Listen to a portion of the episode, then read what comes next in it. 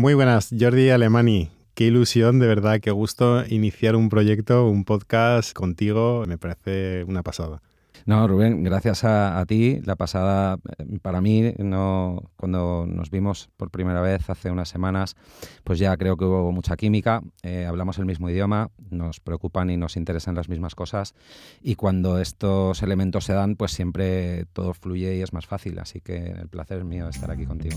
Te damos la bienvenida a Marca Talento, el podcast de Rubén Montesinos emprendedor, empresario y speaker internacional, especializado en marca empleadora y recursos humanos.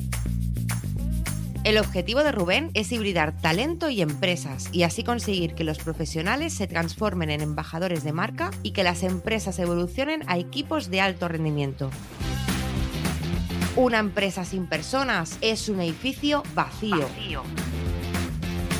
Esta es la premisa de Marca Talento, el programa de entrevistas y reflexiones en el que aprender de profesionales de primer nivel sobre la gestión, el liderazgo y la importancia de las personas en el ámbito corporativo.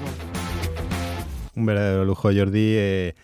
185.000, eh, más de 185.000 seguidores en, LinkedIn, eh, autor del libro Liderazgo Imperfecto, una carrera profesional espectacular, meteórica, ahora de vuelta a España de hace unos años y impactando muy, muy fuerte las organizaciones con foco en humanizar las empresas. ¿Qué es esto de humanizar las, las empresas y por qué hay que humanizarlas? Pues es una muy buena pregunta, Rubén. La verdad es que eh, suena paradójico que tengamos que humanizar organizaciones que están compuestas por humanos, por personas.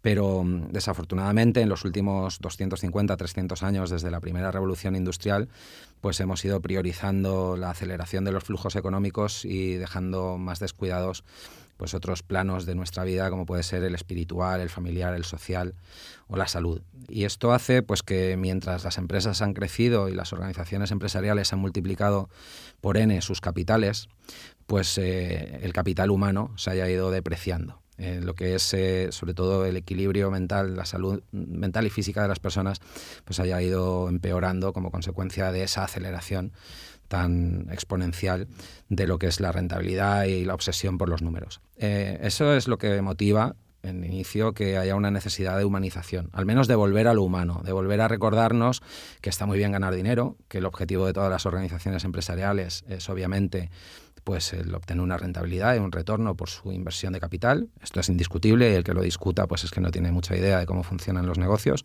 pero yo abogo por una ecuación en la que el factor humano, el factor persona actúa como multiplicador. Y si multiplicamos por cero en esa ecuación y ponemos a las personas en no valor, pues obviamente el resultado económico se va a deteriorar y va a tender a cero. Cuando uno multiplica por cero, el resultado es cero. Y es ahí donde pues, yo creo que tenemos que volver a, a entender la importancia de que las personas estén sanas, estén satisfechas con el trabajo, entiendan el trabajo como algo significativo, porque cuando eso ocurre, indiscutiblemente todo funciona mejor, incluida la producción de esos resultados económicos. Tú que has tenido una, carrera global, has vivido en diferentes países, has gestionado equipos pues, de, pues, muchas nacionalidades, eh, pues con el reto que también tiene la, cultura, que somos personas, pero de diferentes, de cada uno de su padre y de su madre a nivel mundial. ¿Tú encuentras alguna diferencia por países o por culturas en este concepto de, esa humanización de, las organizaciones o es algo muy común en todo el mundo? A ver, eh, es algo que ocurre en todo el mundo, pero ocurre por una razón cultural. Y es una razón que enseguida mm, voy a poner encima de la mesa y seguro que todos la vamos a entender. Eh, originalmente los católicos somos muy diferentes de los protestantes. Si atendemos a lo que ocurrió en Europa en el siglo aproximadamente XVI, el cisma del siglo XVI, cisma luterano, se rompe Europa en norte y sur no voy a aburrir mucho con historia, pero es importante que entendamos esto porque de ahí vienen muchos de nuestros problemas a nivel empresarial. Y por una parte, los protestantes hablan de individualismo, de una relación directa del ser humano con Dios, de que nadie te tiene que salvar y que tú eres responsable exclusivamente a través de tus decisiones de todo lo que te ocurre en la vida. Eso es eh, el origen de la mentalidad liberal individualista.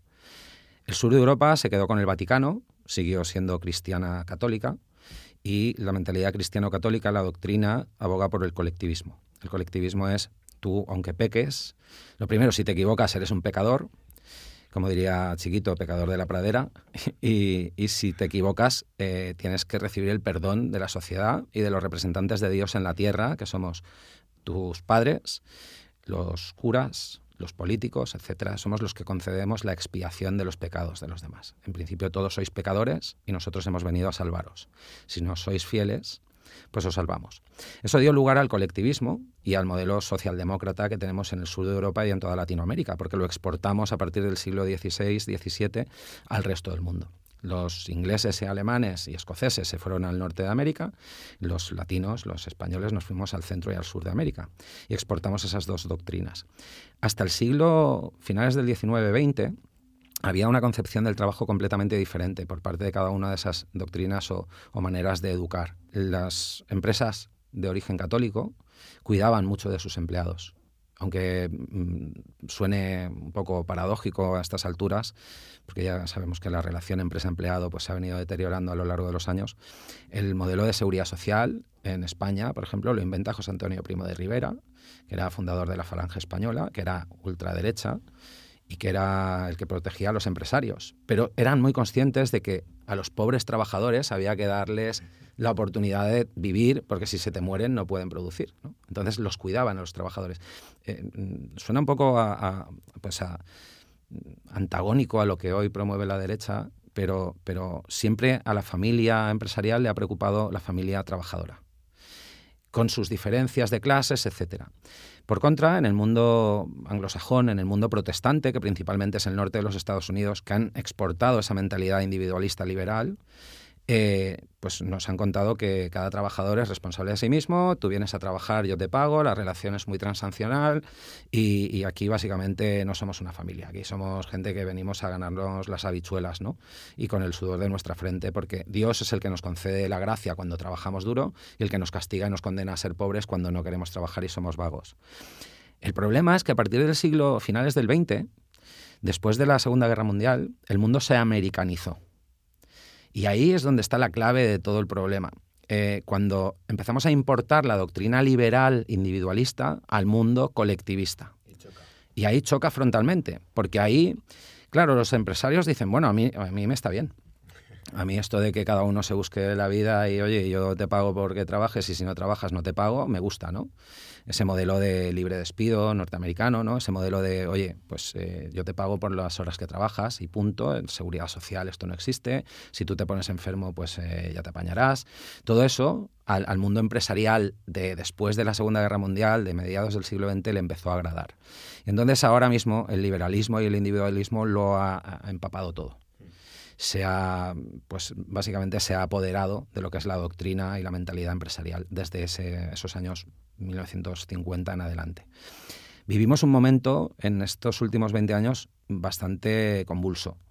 Porque, claro, durante 50 años la gente que venía de la Segunda Guerra Mundial, que venía de conflictos bélicos eh, prácticamente en todo el planeta, de sufrir dictaduras, toda Latinoamérica estaba bajo dictaduras, el este de Europa, España, Italia, vivíamos en dictadura durante cuatro décadas. Pues cuando te decían que de repente la dictadura acababa en los años 70, 80 y que tú podías tener trabajo, comprarte una casa, pues tú te sentías de maravilla. Decías, gracias a Dios, ¿verdad? Que tengo todos estos privilegios.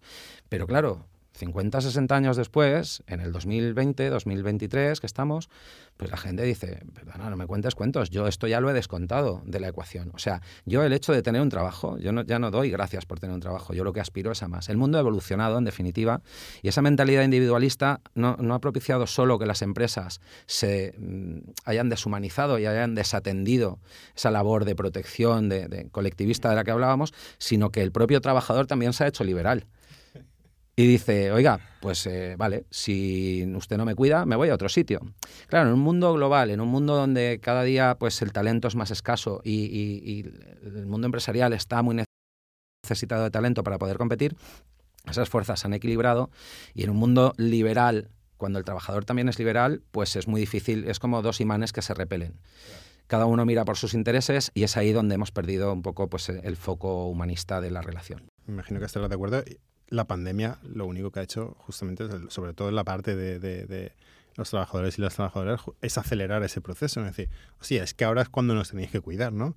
Y resulta que, bueno, hay gente que ha cuidado, o hay empresas, o hay eh, determinados eh, nivel directivo que sí que ha hecho los deberes y otros que se han retratado, ¿no? Claro.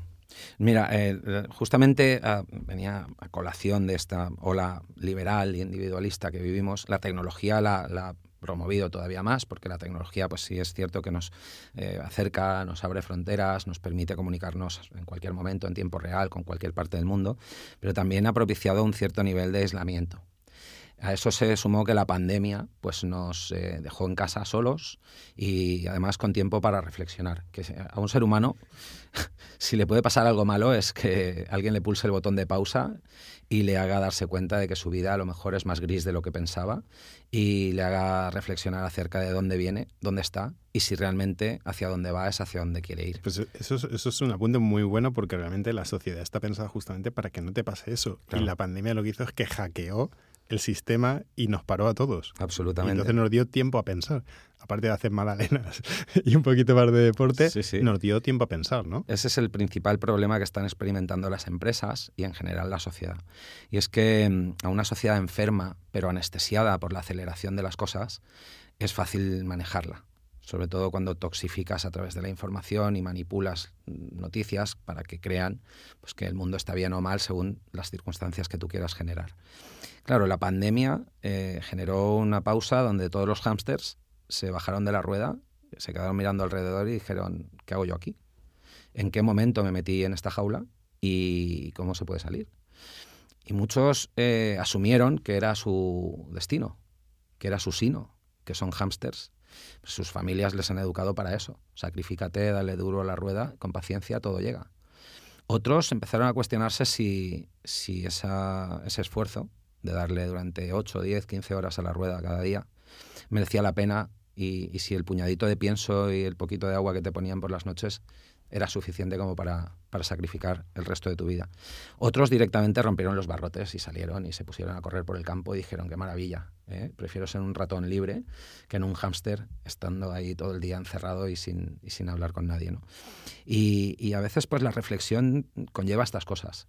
Y esto ha generado un cambio de contexto, un cambio de coyuntura en el que la dificultad radica en convencer a los que durante 300 años han impuesto sus paradigmas a, los trabajadores de que ahora los trabajadores, de alguna manera, son los que deciden cuándo quieren trabajar, dónde quieren trabajar, cómo quieren trabajar y sobre todo lo que tienen muy claro es que no quieren sacrificar el resto de planos vitales por un plano vital exclusivamente, a cambio de tener una vida gris y muy carente de sentido en muchos casos. Y Jordi, ¿tú crees que, que, eso ahora se achaca un poco también a lo que dicen? No, es que las nuevas generaciones vienen, ¿no? Es decir, no, no, es que, claro, es que se han despertado de, de ese cuento o de ese sueño que nos vendieron en, en su día y dicen, que yo no me creo esto. Es decir, no es que no quieran trabajar, es decir, que bueno, que, hay de todo en todos lados, en todas las generaciones, y ni los millennials ni los Z son los cracks, ni, ni nosotros somos unos abuelos que no sabemos hacer nada, o que no tenemos entonces, yo creo que lo que ha cambiado es el paradigma, ¿no? Es decir, y ellos sí que han dicho, oye, yo no me creo este cuento y ahora yo también exijo mis condiciones o mi, mi, forma de entender mi relación profesional con una empresa, con una organización, ¿no? Y ahora pues, pues se ha abierto un melón de, de, del flexi working, de flexi trabajadores, de esto no sabemos ni cómo regularlo, pero viene un poco de ese despertar, ¿no? Que tú comentabas. Claro, eh, yo eh, soy bastante eh, contrario a las etiquetas, sobre todo cuando son etiquetas inventadas por, por el mundo del marketing para segmentar perfiles de población y venderles cosas. ¿no? El, tema generacional, las generaciones desde el punto de vista sociológico no existen, existen desde el punto de vista marketingiano. Se inventaron en los años 50 por parte de las agencias de marketing norteamericanas y anglosajonas en general en, en Reino Unido y, y, es porque la población pues se iba dividiendo en diferentes perfiles conductas, necesidades, y dijeron, bueno, pues a estos les llamo así, a estos así, porque me resulta más fácil buscar un buyer persona dentro de estos grupos, ¿no? Los seres humanos somos seres humanos. Vamos a, vamos a la esencia de lo humano.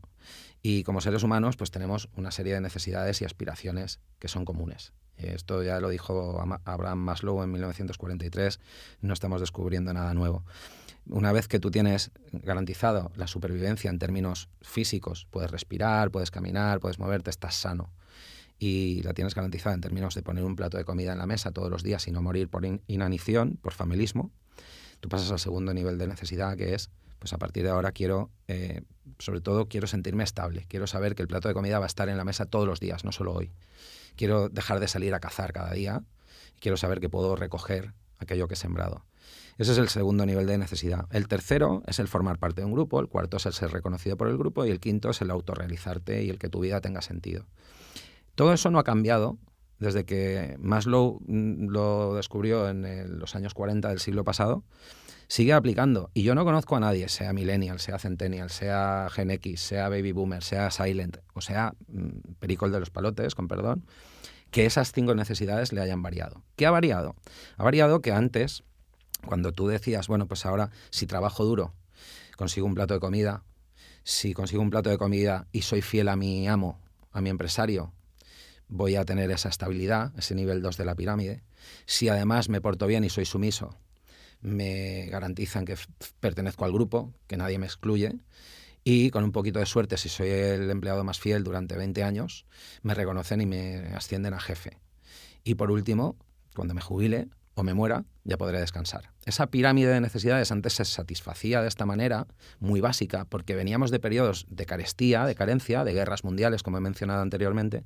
Hoy en día, en un periodo de bonanza, desde los años 80 hasta el 2008 vivimos un periodo de esplendor donde todos éramos ricos, donde cualquier hijo de vecino se compraba un BMW. Yo me preguntaba si lo regalaban con las magdalenas a veces porque se veían coches y pisos y de todo maravilloso. Yo cuando estaba en el mundo corporativo, Jordi, haciendo un apunte de eso, siempre decía, cuando tú vas al parking de la empresa y no sabes cuál es el coche del jefe, aquí está pasando algo raro. Algo raro, sí. Y entonces ahí, claro, cuando tú de repente le vendes a la gente el sueño americano y lo puede conseguir, te lo compran. Y tú o yo, trabajando duro, pues más o menos hemos logrado llegar a los 50, 40 y pico, tú eres algo más joven que yo, incluso a colegas míos de 55, 60, que tienen la vida hecha. Porque trabajamos muy duro durante 20 años, pero trabajar duro te daba, aunque fueras hámster, en algún momento, si tú abrías la puerta de la jaula, podías salir y seguir viviendo. El problema es que a las nuevas generaciones se lo hemos puesto tan crudo que aun siendo hámsters, ya la zanahoria no la ven. Antes la olías delante de la jaula. Es que ahora es un holograma que de vez en cuando hace, en el metaverso, hace scratch y desaparece y que no pueden ni oler ni percibir. Es decir, yo tengo dos sobrinos, uno es ingeniero bioquímico, ingeniero químico con un máster en biomedicina, eh, la otra es eh, filóloga y además es eh, maestra, tiene dos carreras y está haciendo un doctorado en educación y me decían el fin de semana pasado comiendo, tío, es que yo gano 1.400 euros con carrera y máster. Y me dicen que me espere dos o tres años para ver si me suben a 1.600. Claro, cuando yo voy a pedir una hipoteca, el piso más barato vale 1.200. ¿Cómo voy a ponerme la camiseta ni a seguir sacrificándome? Es que yo para vivir en estas condiciones, después de todo lo que he invertido en estudiar, me voy a otro sitio me voy de España, de hecho uno de ellos está planteándose irse a Inglaterra, la otra ahora mismo está en Polonia, en la Universidad de Cracovia, y de ahí se va a ir a Sudamérica a seguir el doctorado, y aquí no se quieren quedar. Pero es que no se quieren quedar aquí, no se quieren quedar en ningún lado. Lo que no quieren es ser ese hámster que cuando termine de darle la rueda y ya no pueda darle más porque están exhaustos, fatigados mental y físicamente, encima no hayan logrado nada las personas necesitamos recompensas y si el esfuerzo no, merece la recompensa o no la proporciona, pues abandonamos y perdemos el compromiso. Y eso es lo que está pasando. Pero eso nos pasa a los de 50, a los de 20, a los de 30 y ha pasado toda la vida. Si eliminamos el factor recompensa y la hacemos tan difícil de lograr que ningún esfuerzo merezca la pena, la juventud no se va a querer sacrificar. Claro, creo que fue, era esta semana cuando, cuando publiqué en LinkedIn un, post que decía un poco eso, ¿no? Es decir, que, que no empecemos la casa por el tejado, ¿no? Que lo que los millennials, etcétera, lo que hablamos es la juventud eh, o sea, hay que pagarle bien. Es decir, que, que, está guay lo del futbolín y está guay lo del propósito, ¿no? La parte alta de la pirámide, pero coño, es que la gente tiene que vivir. Y si no, no vas a fidelizar, ni vas a traer talento, ni vas a hacer absolutamente nada. Que, que, que, que hay que pagar también, ¿no? Que esa parte monetaria, esa parte de estabilidad, que en el fondo el dinero es energía, pero no necesitamos para, para el día a día, eh, no lo podemos obviar. La gente quiere desarrollo, pero, pero necesita comer. Hay, hay dos elementos del salario, ¿no? Como tú bien sabes, Rubén, está el componente económico, o vamos a decir, extrínseco de la motivación por qué vamos al trabajo y salimos de la cama cada día y dedicamos el número de horas que dediquemos a trabajar y esa, esa remuneración económica que nos permite sobrevivir en un mundo que está marcado por el dinero. Entonces, sin dinero es como si te falta el oxígeno. Es un elemento vital, de hecho, en, toda su extensión de la palabra. Eh, por otra parte está la recompensa emocional, ese sentido de pertenencia, ese reconocimiento, esa autorrealización. La gente necesita saber que si pasa 17 años estudiando y se saca un máster, pues que si le pones a dirigir una auditoría de, calidad en una empresa con 500 trabajadores y con 26 años te saca la auditoría, no le pagas 1.400 euros como el mes anterior. Lo primero, pues le felicitas. Lo segundo, le reconoces en público y en privado. Y también en lo económico, ¿no? Porque eso es un, seguramente un beneficio para la organización que si lo hubiera tenido que hacer con una consultora externa lo hubiera tenido que pagar a un buen precio. Y sobre todo no le tienes con un contrato de seis meses de prueba padeciendo a ver si le vas a renovar. Es decir, atendamos un poquito a lo que son las necesidades básicas de los seres humanos y tratemos de satisfacerlas. No es tan difícil. Fácil no es pero tampoco es tan difícil. Lo que pasa es que nos enfocamos tanto en el eh, resultado económico, en el que hay que producir números, hay que cumplir con los objetivos económicos, que nos olvidamos de que esos objetivos económicos los tienen que alcanzar personas y que esas personas tienen esas aspiraciones y esas necesidades que son más intrínsecas, más relacionadas con el afecto, más relacionadas con el sentirse bien. Y sobre todo, y conectando económico con, con afectivo, tú te sientes bien cuando sabes que tienes un techo, cuando sabes que puedes llegar por la noche y después de trabajar tomarte una cerveza sin preocuparte o salir con los amigos o, cuando tienes tiempo para disfrutar pues haciendo deporte o jugando con tus hijos, etc. Si solo haces que trabajar y encima la remuneración económica, que no es la que completa la foto del salario emocional, es solo una mínima parte de ella, no te da para disfrutar del resto de tu vida, difícilmente vas a estar comprometido. Qué bueno.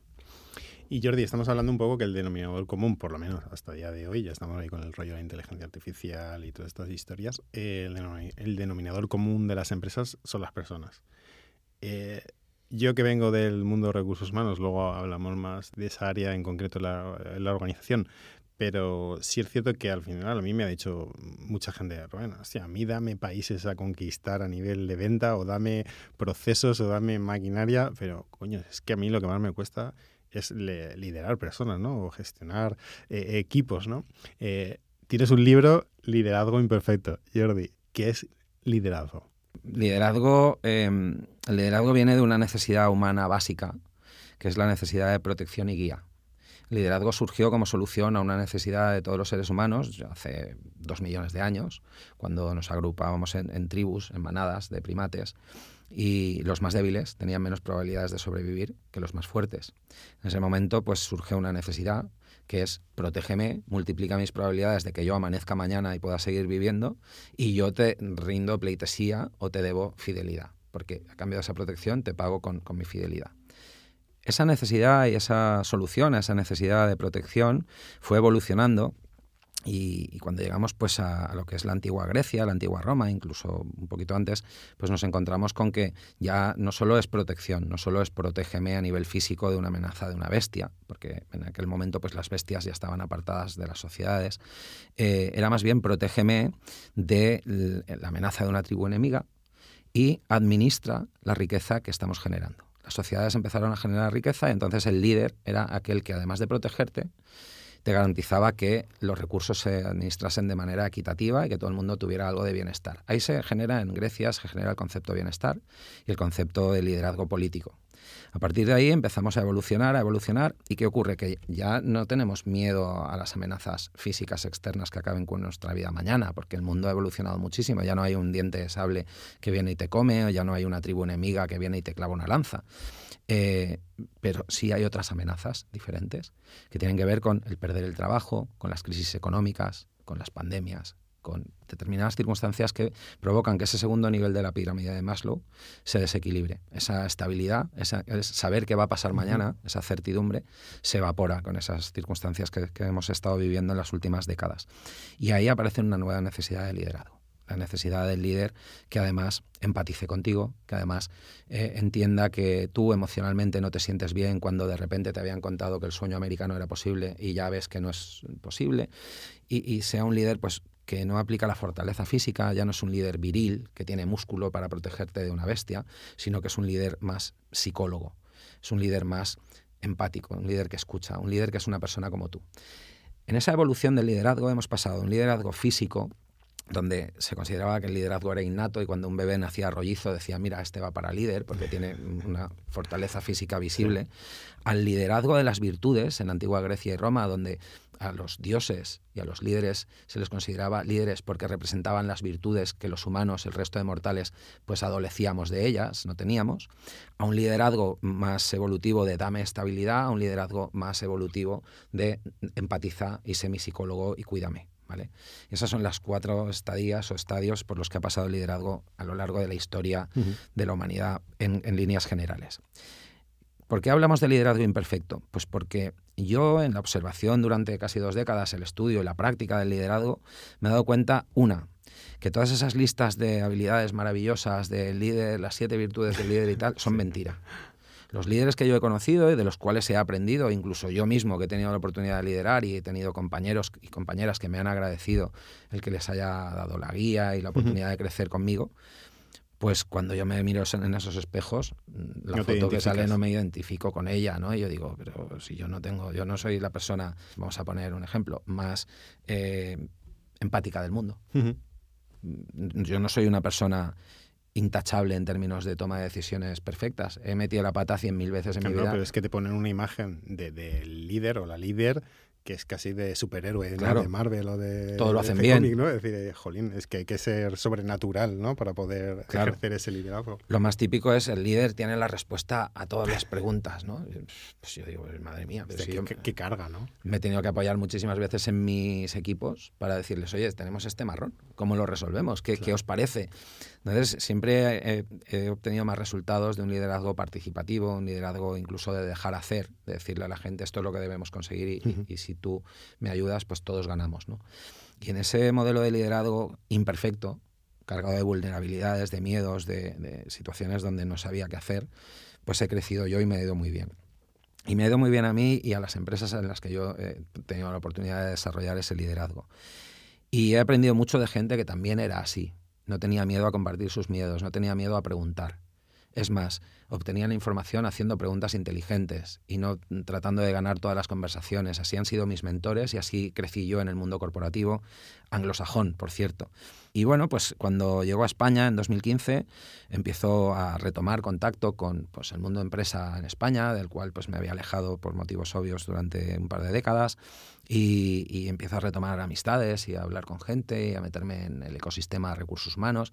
Y oigo discursos que me suenan muy rancios, que me suenan a la antigua Grecia, a la antigua Roma. Digo, pero esto, ¿tú qué eres, Marco Aurelio? ¿Y tienes una centuria? ¿O, cómo va esto? Es un viaje al pasado, ¿no? Es decir, regresas a España y es como... Sí, sí, aquí una serie de paradigmas que yo consideraba ya más que muertos y enterrados, ¿no? Como, oye, pues al que no le guste ahí tiene la puerta. O es que la gente debería ser agradecida porque tiene un trabajo que hace mucho frío ahí afuera, ¿no? Oh, o, qué frase esa es mítica, ¿eh? Claro, o, oye, el que paga manda. Oye, las empresas solo tienen un objetivo que es ganar dinero, lo demás es secundario. Todas estas frases todavía se escuchan. El fin justifica los medios. El fin justifica los medios. Y yo empecé a pensar que pues, bueno, tenía dos opciones. O involucionaba y me sumaba a estos discursos, algo que me negaba a hacer, pues una cuestión de principios. Yo soy una persona pues que le cuesta mucho que le impongan. Soy una persona que me tienes que dar buenos argumentos y si tengo tienes razón y yo no la tengo, te pediré disculpas, admitiré mi error y me sumaré a tu argumento. No me duele prendas hacerlo, pero la imposición y la autoridad siempre la he llevado muy mal. Lo cuento al inicio del libro. Ya en la escuela, en primaria, lo llevaba muy mal. Me, expulsaban de clase cada dos por tres por reaccionario. Y, y bueno, pues eh, de ahí surge ese libro, de ahí surge liderazgo imperfecto, de ahí surge pues toda la formación que doy en liderazgo. Por suerte, cuando empecé a hablar de esto y a contradecir esos paradigmas, pues eh, me dijeron, me recomendaron, incluso mis amigos de toda la vida, mi propia familia, que abandonase y que o me volviese a los Estados Unidos o me sumase a la corriente de pensamiento española, porque si no, no iba a trabajar. Jordi, eh, aquí... no te va a contratar ni el tato. Así me lo dijo mi madre directamente. Aquí no, madre que te quiere no te No pierdas la green card y, vuélvete rápido. ¿eh? Vas a tirar de ahorros unos cuantos años. Unos cuantos años. Y, y bueno, debo decir que que la suerte es cuando la oportunidad de la preparación y el factor astros se alían, ¿no? Porque oportunidad y preparación son el 90%, pero también siempre hay un componente azar. Sí, la parte suerte. Y, o serendipia, llámalo como quieras. Claro, mi discurso pre-pandemia, yo daba una charla, venían cinco y a los diez minutos se levantaban tres y eh, se quedaba uno al final y decía, ahora que no me oye nadie, yo estoy contigo. Eh, pero eso cambió con la pandemia. Hubo pues esos hámsters que no se sentían representados por nadie, pues de repente encontraron una voz que resonaba en sus cabezas y que representaba las causas que, en las que ellos creen que hasta este momento no se habían dado cuenta de que estaban, en muchos casos, desperdiciando su vida. Incluso en el mundo empresarial se están empezando a dar cuenta de que el discurso por el que yo abogo produce fantásticos resultados y cada día son más las grandes corporaciones, las empresas que ven que yo no soy un peligroso comunista, simplemente soy una persona que aplica el humanismo a la gestión de equipos y a la obtención de resultados. Y a través de esa capacidad, pues para comunicar, para entender a la otra parte, para establecer alianzas, para encontrar puntos de co-creación y para trabajar en pro de un propósito común, pues se obtienen mucho mejores resultados. Cuando esto se tangibiliza, incluso los más eh, reaccionarios y, escépticos, ¿no? y escépticos, pues eh, se dan cuenta de que realmente no hay nada de peligroso en esto. En el fondo, si, si las personas son el denominador común, es la materia prima realmente de las organizaciones, incluso la ventaja competitiva al final, porque todo se puede copiar hoy en día, ¿no? Tú puedes pedir, el dinero fluye, eh, la tecnología cada vez se democratiza más, eh, al final, ¿qué te queda? ¿no? Es decir, ¿qué equipos están gestionando ese modelo de negocio que alguien un día o varios montaron en su día? ¿no? cuando esto de verdad tiene un impacto en los resultados, ¿no? porque al final estamos hablando de, organizaciones, de empresas, es decir, tiene que haber resultados. Esto no es que nos juntemos aquí dos hippies en plan... Ah, no, no, es que aquí tiene que haber resultados. Pero es que haciéndolo así, va bien. Va mucho mejor de hecho, Rubén. Va muchísimo mejor, está demostradísimo. No, hace falta ser Einstein, eh, no quiero ser irrespetuoso, pero tampoco haría falta tanta empírica para entender que cuando una persona está enferma produce menos que cuando está sana. Entonces, cuando una persona tiene un problema de salud mental, pues no está 100% enfocado en desempeñar sus tareas profesionales, porque está a lo mejor pues pensando en que le gustaría estar en otro lado o incluso que odia su trabajo y a su jefe. Y, entonces, una organización compuesta por, por personas enfermas es una organización enferma y una organización enferma que yo sepa, no produce mejores resultados que una sana. Desde ese punto de partida debería ser una conversación mucho más sencilla con, con los altos ejecutivos. Sí, pero Jordi, tú ahí te estás yendo eh, y entramos en, abrimos un melón un poco, ¿no? Es decir, oye, es como lo que hablamos siempre, ¿no? Te rompes una pierna y es como, bueno, esta persona está de baja porque se ha roto una pierna y es como muy evidente y ha ido al médico, ¿no? Y la han escayolado, pero cuando alguien está quemado, cuando el estrés le está machacando, cuando realmente pues, ese burnout o estás eh, pues, casi al borde de la esquizofrenia, por lo que hablábamos ¿no? fuera de micros antes, te están llegando correos los fines de semana y, tienes un estrés eh, loco, claro, eso hasta hace cuatro días tampoco era un tema que se hablaba mucho.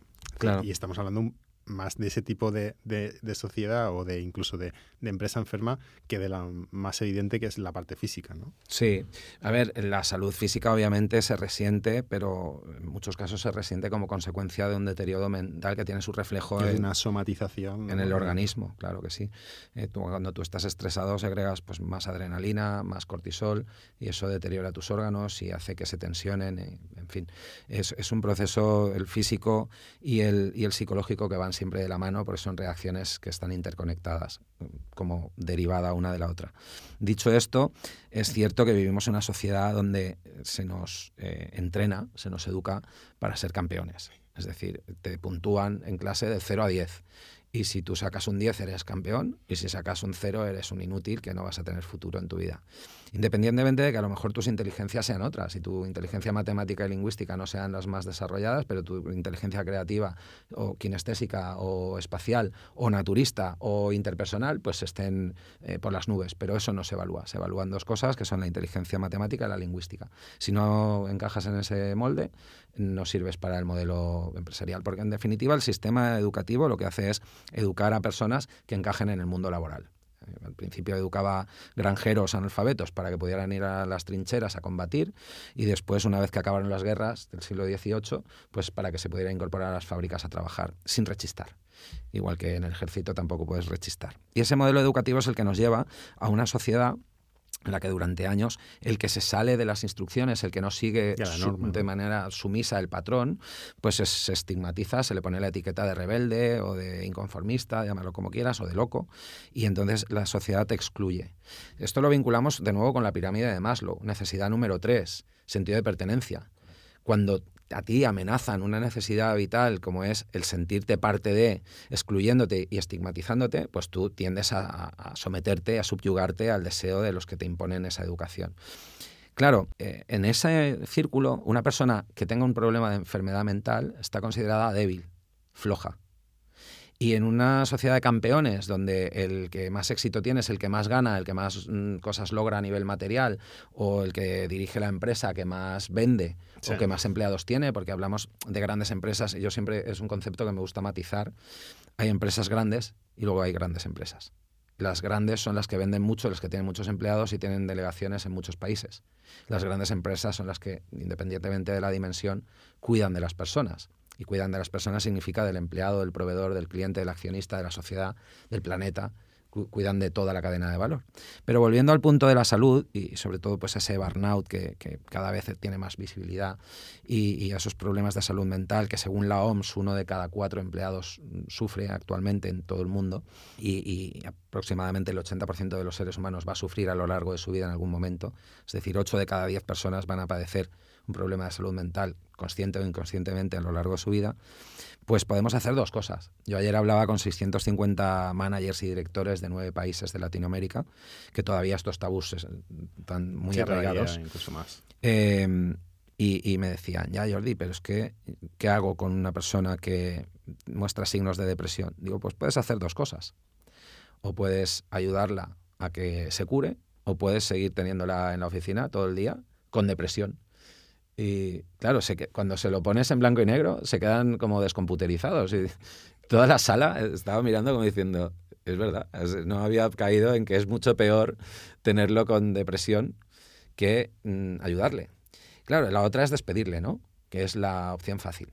Pero si tú a una persona en la que has invertido años de esfuerzo en educar, que atesora un conocimiento, una experiencia, que ha construido unas relaciones, etcétera, cada vez que se rompe un tobillo, lo despides, pues eh, estarías loco, ¿no? Pues cada vez que tiene un, una, vamos a decir, un desequilibrio emocional, si tú le ayudas es fácil que se recupere. Sobre todo si tenemos medidas preventivas y no solo paliativas. Correcto. El burnout tiene tres niveles muy visibles cuando se conoce la enfermedad. El primer nivel es desconexión de la tarea, el segundo nivel de profundidad es desconexión del grupo, el tercer nivel es desconexión de ti mismo. Eh, cuando tú ves a que a alguien le asignas tareas y no muestra mucha motivación, deberías de mantener una conversación con esa persona a ver qué está pasando, si son problemas externos, si se encuentra bien, si no le gusta su trabajo, etcétera. Si ves que además cuando los compañeros salen a tomar una cerveza el viernes por la tarde, esa persona nunca tiene tiempo para tomar nada con ellos, no se ríe con ellos, no tiene, no, no, no, interactúa, con, el, grupo. Eh, es altamente probable que estés en un grado 2. Sí.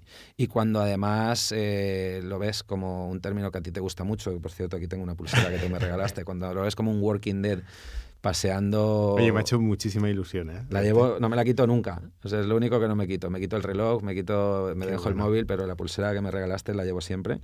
Em, pues cuando tenemos working deads, cuando tenemos cuerpos que van eh, pues enajenados por las oficinas sin saber muy bien qué hacen ni dónde están y sin significado alguno, encontrar significado en el trabajo ya hemos dicho que es fundamental para tener un mínimo de satisfacción y compromiso, pues estamos en una situación en la que ciertamente te vas a ahorrar el tratamiento, vas a poner el problema debajo de la alfombra, lo vas a ocultar temporalmente, pero en algún momento te va a estallar.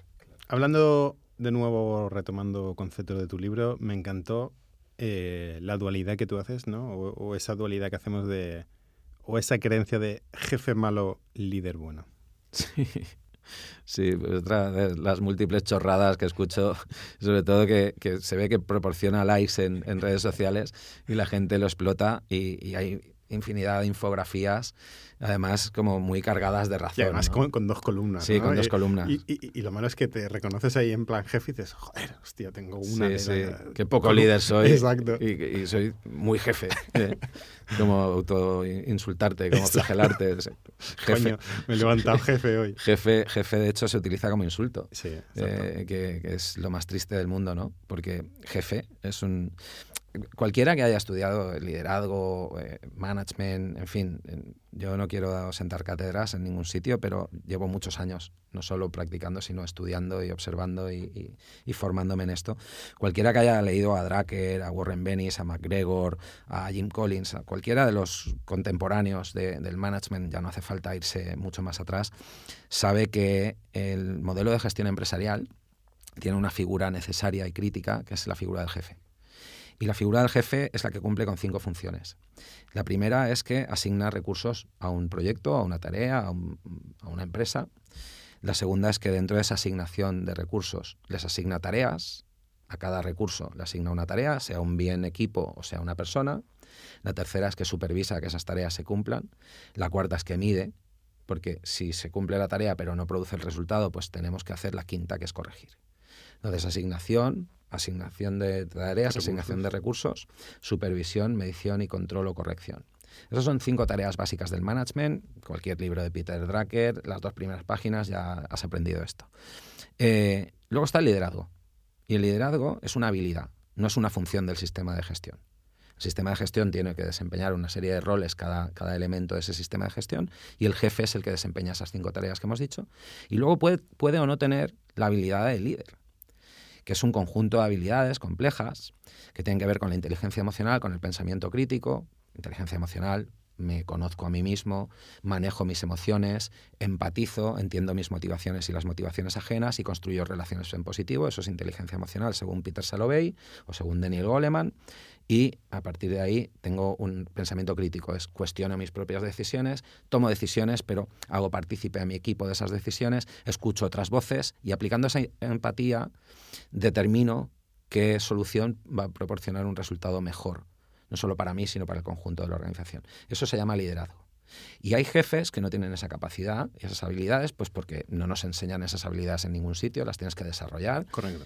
Y o tienes un mentor, un acompañante o una organización que apuesta por, por enseñarte, inculcarte este tipo de habilidades y que, y que tú las desarrolles, o, las tienes innatas. O tú innatas. innatas hay pocas. La inteligencia emocional requiere mucha práctica. Somos muy malos gestionando nuestras emociones y aplicando el pensamiento crítico porque nuestro cerebro está programado de manera natural, por la biología, para autoengañarnos, para protegernos del dolor. Entonces, cuestionarte tu propia decisión es como antinatura. Y ahí, si no tenemos un poco... Hay proceso de ahí, ahí claro. rasca un poco, ¿no? eso siempre duele. Entonces tienes que contar con la guía externa de personas que te quieren y te quieren ayudar y, te hacen crecer en ese sentido. Inteligencia emocional, pensamiento crítico. Una tercera cuestión que es la mentalidad de explorador. Nos programan con mentalidad de soldado. Todo el que dice lo contrario a mí, lo mato. lo mato en el sentido figurado, obviamente. Eh, y todo el que dice lo mismo que yo es mi amigo y es mi aliado. Entonces, esa mentalidad de soldado evita que la inteligencia emocional y el pensamiento crítico se puedan desarrollar. esas tres habilidades conforman el liderazgo. Yo en el libro explico que, para entendernos de una manera muy sencilla, el jefe es como el volante del coche. Sin un jefe, es muy difícil que una organización funcione. Hay algún caso excepcional. En 1998, Valve Corporation, que es una organización que menciono al final del libro, eh, montó un modelo de autogestión en el que solo hay un jefe, que es el CEO, y solo contrata y despide. Son sus únicas dos funciones. Nadie tiene título, todas las mesas tienen ruedas y todos los trabajadores tienen la posibilidad de eh, cambiarse de proyecto. Llega uno por la mañana, hace un pitch, oye, he pensado que vamos a desarrollar este videojuego, somos una empresa de desarrollo de software de videojuegos, es la mayor plataforma de, de juegos online, se llama Steam, la plataforma que tienen. Y, bueno, pues cada uno determina un poco, tiene su posibilidad de elegir en qué quiere trabajar, cómo y cuándo. Son los propios, la propia comunidad, la propia tribu, la que si tú no cumples con un proyecto y no haces delivery cuando te has comprometido, te saca, te saca y te empujan y ellos mismos te proponen para salir y, despedirte. La productividad media de esa empresa son 750 empleados, la última cifra que yo manejo, y produce un millón de dólares mensuales cada uno de ellos, unos 11 millones de dólares por empleado al año de productividad. Es la mayor productividad del, planeta. Del planeta, por arriba de Amazon, de Apple, de todas las grandes. Y es muy conocida, todo y que la marca, la empresa, mucha gente no la conoce, pero yo en el libro la menciono porque es el único modelo de autogestión que funciona en el mundo desde 1998. Y el dueño, el propietario, son dos fundadores, eh, han intentado implantarlo en otras organizaciones y no funcionan. Y es porque el mundo del desarrollo de software es muy particular. Ellos tienen un semimonopolio natural que les permite pagar sueldos astronómicos y captar mucho talento en Silicon Valley. Y es una casuística muy, muy particular, muy difícilmente replicable. Sí, que se ha dado hoy como el ecosistema, ¿no? Un poco las circunstancias para que eso realmente funcione. La realidad es que todas las empresas y la sociedad necesita jefes, nos guste o no. Y voy a poner un ejemplo muy sencillo para que reflexionemos. ¿Qué pasó cuando se insinuó que iban a hacer, a levantar el confinamiento? Salimos a la calle como bestias, como borregos. O sea, la gente como si no hubiera un mañana. Botellones por todos los sitios, gente sin mascarillas, tal. Si no hubiera policía, eh, se estaría la gente pegando golpes todo el tiempo. Porque tendemos al incivismo, tendemos al, al, egoísmo, tendemos al, si no hay reglas, me las salto. Y muchas veces nos las saltamos incluso habiéndolas. Imagínate lo que sería una organización en la que todo el mundo puede decidir lo que le da la gana sería un sin Dios, que se suele decir. ¿no? Entonces, los jefes son necesarios, tan necesarios como el volante es necesario para conducir un vehículo. Y luego están los líderes, que son el GPS. ¿Y cuándo acudes al GPS? ¿Cuándo mm, pones tú el GPS? Cuando no conoces el camino. Cuando estás perdido, cuando estás en una ciudad nueva, en una situación de incertidumbre, cuando no sabes salir. No sabes salir, hay niebla y no sabes si viene una curva o no después de... Hay incertidumbre, ¿no? Ahí recurres al GPS. Y el líder es el GPS de la organización y el jefe es el volante. ¿Y tú puedes conducir sin volante? No. Puedes conducir a lo mejor sin GPS, mal, dándote tortazos, saliéndote de la carretera, con mucho dolor, con el coche lleno de golpes, con gente que no se quiera subir a tu vehículo. porque tienes volante, pero es muy inseguro viajar en ese vehículo. Son los coches de choque, ¿no? Los coches de choque, muy bien. Esa es muy buena analogía. Pero puedes no tener un, GPS. Y prueba de ello es que el 99% de las organizaciones funcionan con jefes y no con líderes. Que el resultado no es el mejor, que están llenas de bollos, que la gente sube y se baja de ese vehículo corriendo y, muchas veces asustados y padeciendo. Pero van en marcha. Pero al menos avanzan porque si no, no estaría el mundo donde está. Ahora bien, lo ideal sería que todo coche, como salen hoy día ya casi de serie, llevara un buen GPS para evitar que en momentos de incertidumbre nos vayamos a salir de la carretera. ¿no? Entonces yo abogo por eso, porque cada coche tenga volante, pero además tenga un GPS que, que le sepa guiar. Muy bien, ¿no? Para hacer ese viaje con, con, con la gente seguridad. con seguridad, con la gente que realmente se quiera montar, ¿no? A, tu coche, que es uno de los problemas que, que tenemos hoy en día las organizaciones. no se te bajen a la primera que no se te bajen a la primera. Primero que no quieren ni, ni subir, y luego los que están ya se empiezan a bajar y, y a ver cómo los reemplazas. Si este episodio te está aportando valor y estás aprendiendo con nuestro protagonista de hoy, no dudes en compartir este capítulo a través de tus redes sociales. Y recuerda suscribirte en tu plataforma de podcast favorita para no perderte la próxima entrega de Marca Talento.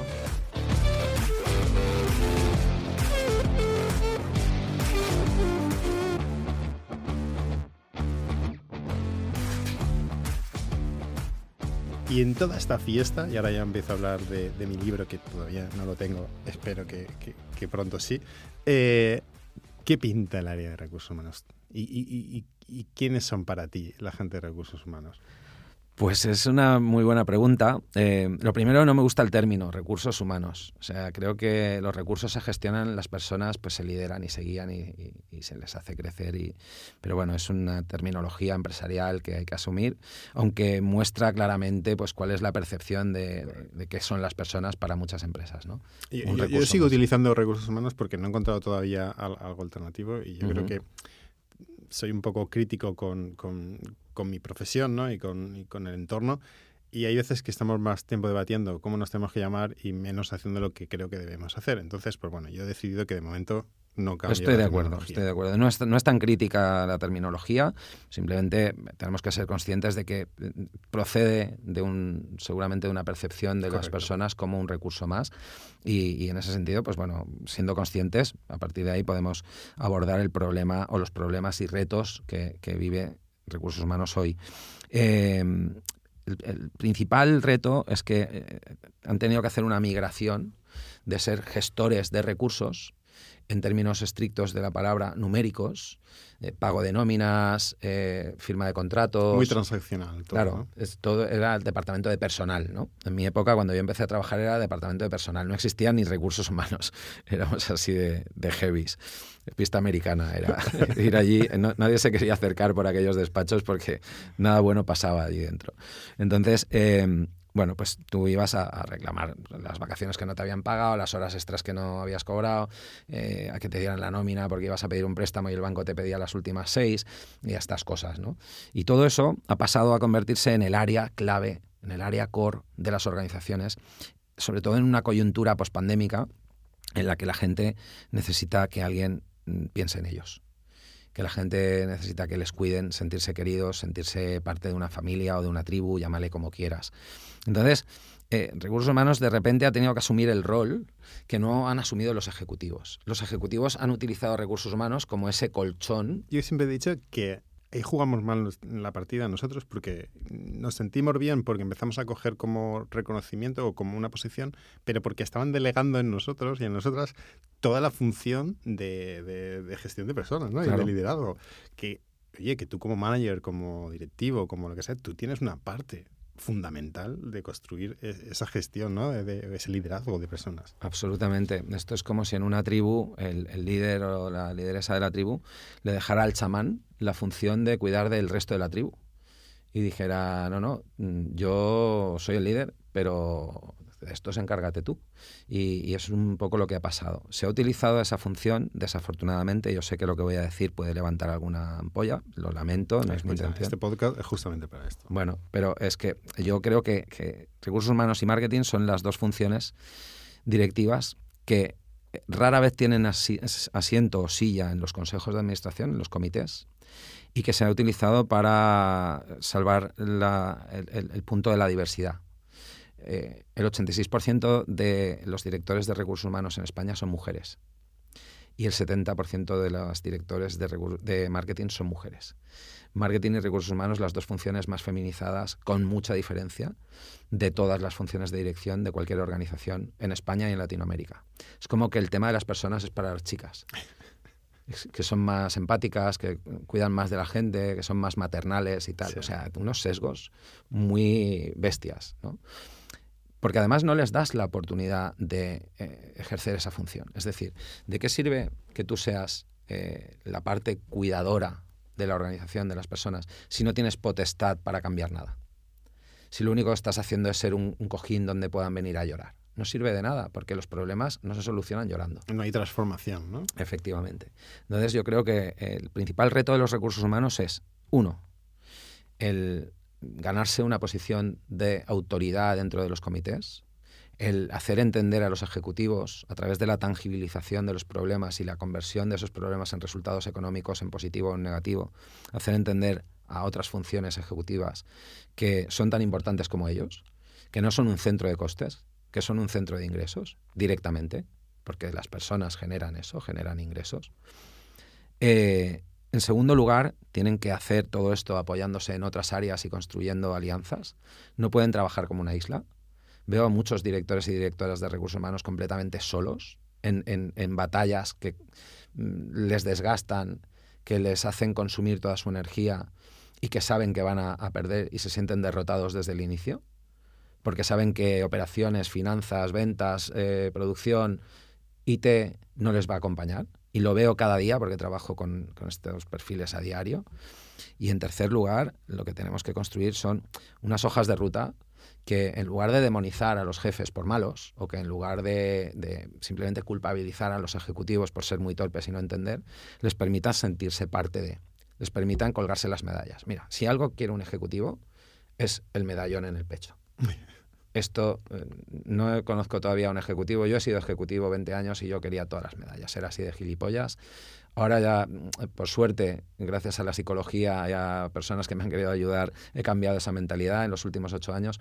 Pero es cierto que, las posiciones ejecutivas pues, tienen grandes egos y quieren sentir que, que el proyecto, sin mancharse las manos, ha producido un resultado y normalmente vienen a las formaciones el día de la apertura y el día del cierre eso es lo que vienen. Ellos no quieren sentirse parte de esa formación porque es como, eh, esto es para... La, me los formas, ¿eh, Jordi, Rubén, Sí. me los formas, me los dejas eh, listos y yo ya vengo y cerramos y celebramos. Y- ¿eh? y Y, además- pago yo la cena. Y encima hay una- un, un sentimiento de que toda la gente que está en la formación está pensando, ¿y por qué esta gente no está aquí? Claro, y porque no están en si la son los primeros que deberían estar aquí, que son los que más falta le hacen, ¿no? Y ese es el reto principal. Yo eh, desde hace mucho tiempo no acepto, me entran muchas oportunidades para hacer programas de formación y de transformación y no acepto ninguna en la que los ejecutivos no forman parte de la primera ola de, de cambio. Qué bueno. Entonces, eh, de hecho, normalmente hago comité N1 y N2. Y ya no bajo de N2 porque el discurso, pues, eh, y, y las materias que yo toco, pues, eh, para profesional por debajo de, de director o de manager de área no tienen Ya. sentido, eh, al menos no en ese minuto del partido, pero trabajo esos tres segmentos y siempre pido que impepinablemente tenga que estar, si es un programa de formación, tiene que estar alta dirección formándose. Eh, sabiendo lo que voy a decir, porque no puede ser que yo hable en boca de ellos y, y me deleguen a mí, a Dirección de Recursos Humanos, un proceso de transformación que ellos tienen que ejemplarizar. Claro. Liderar tiene No, que porque- ver con dar ejemplo. Si no, no hay congruencia, ¿no? Es decir, al final, yo, yo cuando, cuando se abren esos melones en las organizaciones, digo, ostras, ojo, que esto una vez que lo abres, lo tienes que saber cerrar, ¿no? Entonces, si yo le doy luz a esta gente y luego se encuentran con una realidad que no les dejas, que eso, que eso de lo que estamos discutiendo, lo que estamos eh, cambiando o abriéndole los ojos, luego resulta, oye, que, que luego van a ver, van a ser más conscientes todavía de lo que ocurre en tu organización si no terminar de darle la vuelta a la tortilla, ¿no? Y esa gente es la que tiene que estar ahí para que luego sean también parte del proceso de cambio, ¿no? Totalmente. Y, es- y ocurre con mucha, con demasiada frecuencia, diría, que hay un alto grado de escepticismo con la voluntad real de cambio de las organizaciones. Se gasta, se invierte dinero, per- perdón, porque gastar no es la- el término adecuado, se invierte dinero en formar, Em, pero, pero no se cree en que esa formación mm, vaya a producir un resultado por parte de los ejecutivos y por parte de los asistentes, de los participantes, no creen que estén invirtiendo realmente en ellos porque les importen, sino que están eh, pues un poco lavando la cara y tratando de seguir las modas que hoy en día pues hablan de ese liderazgo humanista, de esa transformación cultural necesaria, etcétera, ¿no? Hay mucho washing, por desgracia es así. A mí me entran de cada 10 proyectos que me entran, cinco los descarto porque sé que es puro paripé Claro. y que lo único que quieren es que venga a, a decir las cosas que ellos quieren escuchar, esperan que convenza a sus empleados de que tienen que trabajar más duro. Se ha puesto de moda, y perdona que haga este inciso, eh, se ha puesto de moda el autoliderazgo. Y y el autoliderazgo es el primer paso del liderazgo. Pero es que las organizaciones, muchas, lo están utilizando para decir, no, no, es que no me marees, Para tienes que autoliderar. ¿no? Para Que tienes que autoliderar. O sea, aquí se viene llorado de casa ya. Y, oye, desarrolla tu inteligencia emocional para no marearme a mí. Digo, no es, no, es, no es por aquí. O sea, el autoliderazgo no es por aquí. Qué bueno. Pero bueno, ahí en esas estamos. Creo que, que, mm, eh, recursos humanos es una función core, es una función que tiene un poder transformador maravilloso, pero hecho en falta, y aquí voy a hacer un poco de, también de autocrítica, hecho en falta eh, lo vocacional. Veo mucha... No puedo dar nombres, tampoco los daría, pero recibo incluso críticas de directoras de recursos humanos que dicen, Jordi, es que yo te- debería estar contenta de que me dejan la oportunidad de ser directora de recursos humanos. Digo, "Mm, no vamos bien. No vamos bien porque si tú eres un estómago agradecido, eh, difícilmente vas a cambiar la cultura de esa organización. Tú le vas a rendir pleitesía y vas a aplaudir cualquier decisión Claro. que, que el que te ha puesto en esa silla mm, tenga bien implantar. Y lo haces porque tu interés es personal, tu interés es yo soy directora de recursos humanos, he llegado a lo más alto de mi carrera gracias a esta empresa.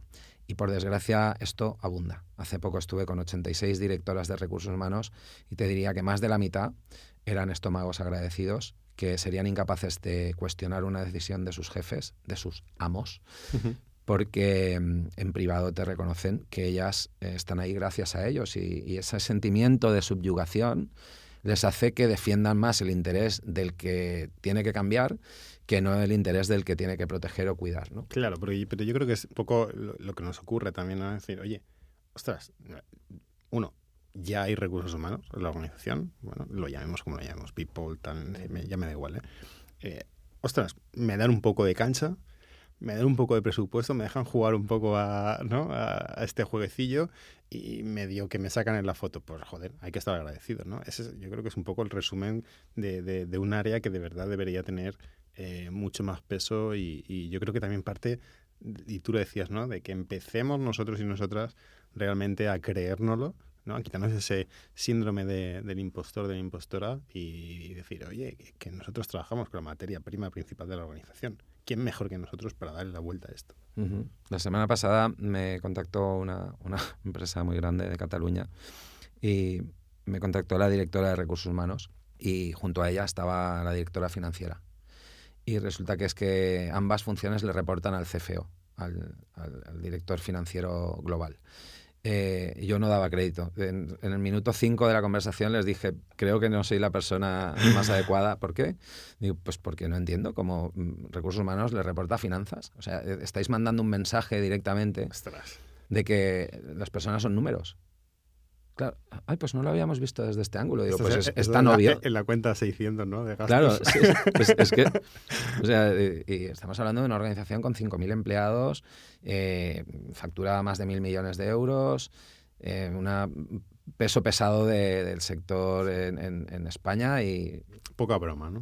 Y, me llamaron porque quieren embarcarse en el proceso de transformación cultural y promover el liderazgo humanista. le dije, mira, lo primero que tenéis que promover es un cambio de mentalidad en el comité y a partir de ahí, si queréis, trabajamos en dos o tres sesiones un cambio de mentalidad y si veis que os resulta muy doloroso, no hacemos nada. Pero yo no voy a proponeros nada que tenga que ver con formación de vuestros mandos intermedios cuando arriba no tenéis nada claro de qué va esta película. Es muy difícil. Mira, y ligando eh, todo lo que estamos hablando y justo ahora poniendo el ejemplo ¿no? de, esa directora de recursos humanos o esos directores de recursos humanos, eh, ¿qué papel ha jugado o, o, cómo entiendes tú el concepto de marca personal, uno, dentro de las organizaciones y luego, pues evidentemente, ahora que tú eres pues un agente libre, ¿no? es parece como más claro, ¿no? Cómo se juega ahí ese papel de, marca personal, pero me interesa esa visión también de, del peso que tiene la marca personal dentro de las organizaciones, cómo lo pueden jugar realmente la gente que está en la empresa y qué beneficio puede tener para la, la organización, pues alguien que tiene ya una marca bastante consolidada como la tuya, decíamos cifras, ¿no? Un poco porque parece que también nos gusta eso de eh, miles de, seguidores en eh, LinkedIn, en otras redes, en tu, en tu, en tu, newsletter ¿no? que, tienes también en, tu web. ¿Cómo se juega ese, ese rol de la marca personal y, qué importancia ha tenido para tu carrera antes en el mundo corporativo y ahora en el mundo... Pues yo diría que, que toda. Yo siempre digo que la, en, en la vida, te dediques a lo que te dediques, si deseas tener éxito, tienes que contar con tres elementos y en el orden y peso que te voy a, dar. El primero es una red de contactos que no sea, no midas por número, sino por número de abogados y de promotores y de embajadores dentro de ella.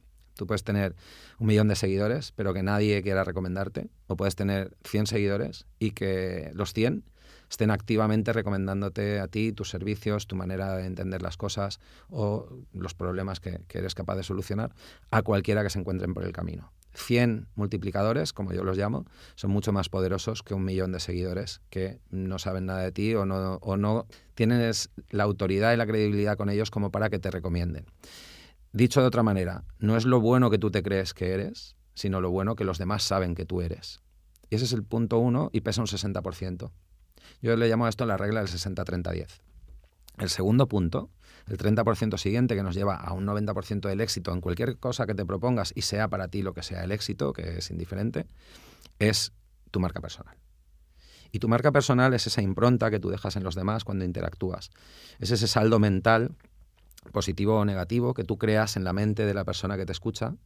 Es esa etiqueta que te clasifica en un directorio de chusquero o crack. y, y, cuando cada vez que conocemos a alguien, en los primeros ocho segundos conformamos un contexto y abrimos ficha. Es como en los videoclubs cuando te vas de alta y te decían nombre y, DNI. Bueno, esto, pues, esto muy Z no, queda, ¿eh? Bueno, pues, pero todo el mundo sabe lo que es. Si no, que lo busquen. Eh, entonces, tú, tú te das de alta en la mente de alguien, te abre ficha. Y en esa ficha se van sumando datos y registros, ¿no? Y si hablásemos pues, de películas que, te has descargado, que has visto en el algoritmo de Netflix, ¿eh? bastante más teta, pues el algoritmo sabría un poco qué, estilo te gusta y qué, tipo de, de, películas, actores, etc. Bueno, pues en las relaciones pasa lo mismo. Nosotros identificamos a alguien y vamos generando, nuestro algoritmo mental va generando una foto, una ficha de esa persona. Y lo categorizamos y decimos, pues este es un chusquero, si veo su móvil en la pantalla cuelgo y los mensajes no le doy ni al visto para que no tal. O eh, es un crack y es una persona de la que yo me alimento, de la que quiero sacar más, con la que me gusta estar, que me aporta valor. Y eso es marca personal. Eh, salir de una habitación y que digan, menos mal que se acaba de ir, o salir de una habitación y que da qué lástima que se tenga que ir. Eso es marca personal. Qué bueno, me ha encantado eso. Y eso es, eh, en las empresas es fundamental. Yo todo lo que he logrado en las empresas no lo he logrado por títulos, lo he logrado porque tenía una red muy extensa dentro de la organización de multiplicadores. Fui capaz de construir alianzas muy importantes con personas que también tenían autoridad y poder dentro de la organización y que en definitiva cuando tenían la dirigían un proyecto y necesitaban a un project manager, decían, pon a Jordi porque sé que Jordi me lo va a sacar y que voy a poder dormir tranquilo. Y luego cuando había que dirigir un país y luego cuando había que dirigir toda la organización. Y esa credibilidad se construye con la marca personal. Y la marca personal se alimenta de un tercer elemento que es el 10%, que es tu trabajo. Y esto no significa que tu trabajo solo importe el 10%, significa que tú, cuando te comprometes a hacer algo, si quieres que la marca personal no se deteriore a lo largo del tiempo, tienes que consistentemente entregar en aquello que te has comprometido. Ser consistente, ese concepto. Y ser consistente implica ser accountable, que dicen los ingleses. Y es que si la cagas, levantas la mano, pides perdón y asumes tu error y no te escaqueas, y no pones excusas, y no das vueltas en círculo. Y eso es lo que genera que tu marca personal, incluso en los momentos de dificultad, cuando cometes errores que los vas a cometer, no se deteriore y eh, todo lo contrario, se magnifique porque digan, es que esta persona es doblemente confiable. Cuando lo hace bien, porque sé que en el 99% de los casos no me voy ni a tener que preocupar, pero es que sé que si le sale mal, va a ser él de manera proactiva el que va a venir y me va a decir, oye, la he cagado aquí, ¿cómo lo podemos solucionar? Y se va a mostrar pues, genuinamente vulnerable. ¿no?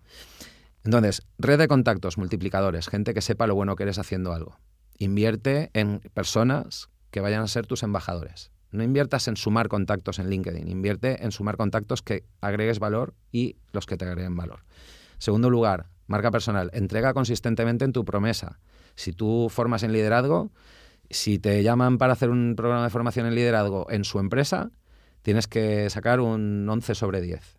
Los tienes que dejar en lo más alto. Y si lo vas a hacer mal o lo haces mal, reconoce tu error, asume tu culpa, mm, tienes que paliar ese daño de la manera que puedas, ¿no? Y sobre todo asumir tu responsabilidad entregando de manera consistente tantas veces como puedas. Cuando cumples esos tres objetivos, tienes el 100% de probabilidades de tener éxito. Mi marca personal se basa en una, un montón de gente que del mundo corporativo que a lo largo de los años me ha ido conociendo y, y, que bueno pues ve que tengo la experiencia y que cuando hablo pues no ya he dicho antes que yo no siento cátedra en nada, pero sí pues tengo un bagaje dilatado en cuatro continentes, dirigiendo todo tipo de organizaciones y culturas, y esto pues es garantía de conocimiento al menos y experiencia. Si cuando además me contratan una ponencia, me contratan una formación, me contratan una mentoría, que son las tres cosas que yo ofrezco, de manera consistente eh, entrego un buen resultado, eso lo que va a hacer es que todavía tenga más credibilidad y, y haya más ganas de recomendarme cuando surja esa necesidad. Si cuando además lo hago mal, me equivoco y cometo un error, no busco excusas, levanto la mano y digo, he sido yo, pues todavía se multiplica más. Y con esos tres elementos es con lo que se van construyendo las cosas, al menos en mi caso. De momento no, no va mal. Qué bueno, Jordi. Eh, en tres puntos.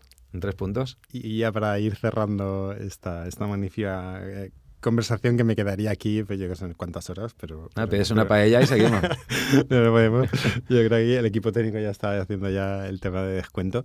¿Qué es en tres puntos, Jordi? Es decir, ¿por qué tres puntos? ¿no? Porque, bueno, me acabas de dar como tres claves, ¿no? Eh, tres puntos, es como un patrón que, que, que te acompaña. Sí, eh, yo soy verborreico, ¿eh? lo digo siempre. Me gusta mucho hablar, me gusta también escuchar, pero bueno, pues hablar es las pocas habilidades que tengo es, seguramente la que más mm, réditos me ha, producido. ¿no? Eh, ya desde muy pequeñito hablaba mucho hablaba bien. Mi padre invirtió mucho esfuerzo, mucho tiempo, mucha paciencia en que, en, que aprendiese a hablar muy bien, porque él era un apasionado de, sobre todo del lenguaje, también de la literatura y demás. Van vinculados. Me incitaba a leer, me invitaba a hablar, me invitaba a explorar y aprender nuevas palabras y demás. Em, pero tiendo a hablar mucho. Y entonces cuando entré en el mundo corporativo empecé a tener posiciones de alta responsabilidad los altos ejecutivos te dedican 8 minutos, 10 minutos, un lunes a las 8 y 7 hasta las 8 y 15. Y tienes que presentar un proyecto en ese tiempo. Y, al menos tienes que despertar el interés en ese ejecutivo para que te asigne un presupuesto, te conceda unos recursos y, y, te avale en los siguientes pasos. Si no consigues ese, el crear ese mm, hot point o warm point que ellos le llaman, ¿no? el, puntito caliente que les mantenga ahí en vilo, pues no, no va a suceder y te quedas fuera de todos los radares. Entonces mi mentor me dijo, mira, eres un mega crack en muchas cosas, tienes un conocimiento y una experiencia maravillosa, pero ningún ejecutivo va a aguantar tu chapa durante media hora y en un podcast se hace difícil también. Entonces, bueno, aquí eh, pueden darle a, Sí, eh, pueden ponerme a 2.5 y me dijo, tienes que sintetizar. Y entonces me, me, contrató varios programas de coaching, uno de ellos eh, de comunicación, en comunicación, con una coach que había sido coach de Tony Blair, de una serie de políticos importantes en Reino Unido, esto ocurrió en Inglaterra. Y, me enseñó la técnica de los tres puntos, que es la técnica que posteriormente pues, ha utilizado Obama, utilizaba Nelson Mandela, Martin Luther King Jr., todos los grandes oradores utilizan tres puntos. Pueden ser tres puntos que es, ¿qué te voy a contar? El por qué te lo voy a contar y el que espero que hagas cuando termines, o te puedo contar tres puntos como la regla del 60-30-10 que te acabo de explicar, o te puedo contar tres puntos de inicio, nudo y desenlace, en fin, eh, mucha narrativa está sujeta a este modelo patrón de los tres puntos que permite pues, que a los verborreicos, a los enfermos de la dialéctica, nos permite organizar el mensaje, estructurarlo y antes de empezar a hablar saber cuándo debemos terminar. Qué bueno. Pues mira, yo creo que no podíamos terminar de, mejor forma. Jordi, de verdad, te lo he dicho al principio de, esta conversación, es un placer, es un ah. lujo tenerte aquí. Me ha encantado. Y, bueno, pues eh, que te tendría aquí más días, más horas y, ojalá... Repetiremos, repetiremos. sí, sí, yo, creo que cuando hagamos el aniversario, De, este proyecto, repites y, y seguimos conversación. Muchísimas gracias, Jordi. Nada, un placer, Rubén. Un abrazo. Te esperamos el próximo mes en una nueva entrega de Marca Talento, el podcast de Rubén Montesinos, con un nuevo profesional de primer nivel con el que aprender sobre gestión, liderazgo y la importancia de las personas en el ámbito corporativo. Recuerda valorar este programa con un me gusta o cinco estrellas en la aplicación donde lo estés escuchando y suscríbete si todavía no lo has hecho para no perderte ningún episodio. Comparte este capítulo con tu red si te ha aportado valor y no dudes en ponerte en contacto con Rubén a través de LinkedIn. La voz que has escuchado en los indicativos es de Ana Reyes. Marca Talento es un podcast de Rubén Montesinos realizado por EOB Productora.